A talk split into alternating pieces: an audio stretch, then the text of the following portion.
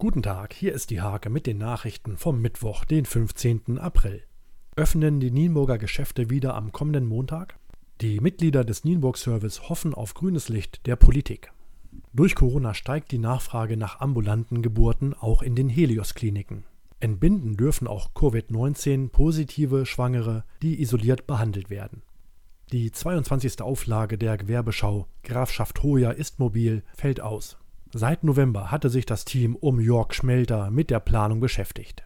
Während die Seeadler bereits am Steinhuder Meer brüten, kehren die Fischadler gerade erst zurück. Die ökologische Schutzstation in Winzlar beobachtet die Brutplätze mit Webcams. Die Tischtennissaison 2019-2020 wurde aufgrund der Corona-Pandemie abgebrochen. Die Hake präsentiert die große Saisonstatistik plus Infos zum Auf- und Abstieg. Diese und viele weitere Themen lest ihr in der Hake vom 15. April oder auf www.diehake.de.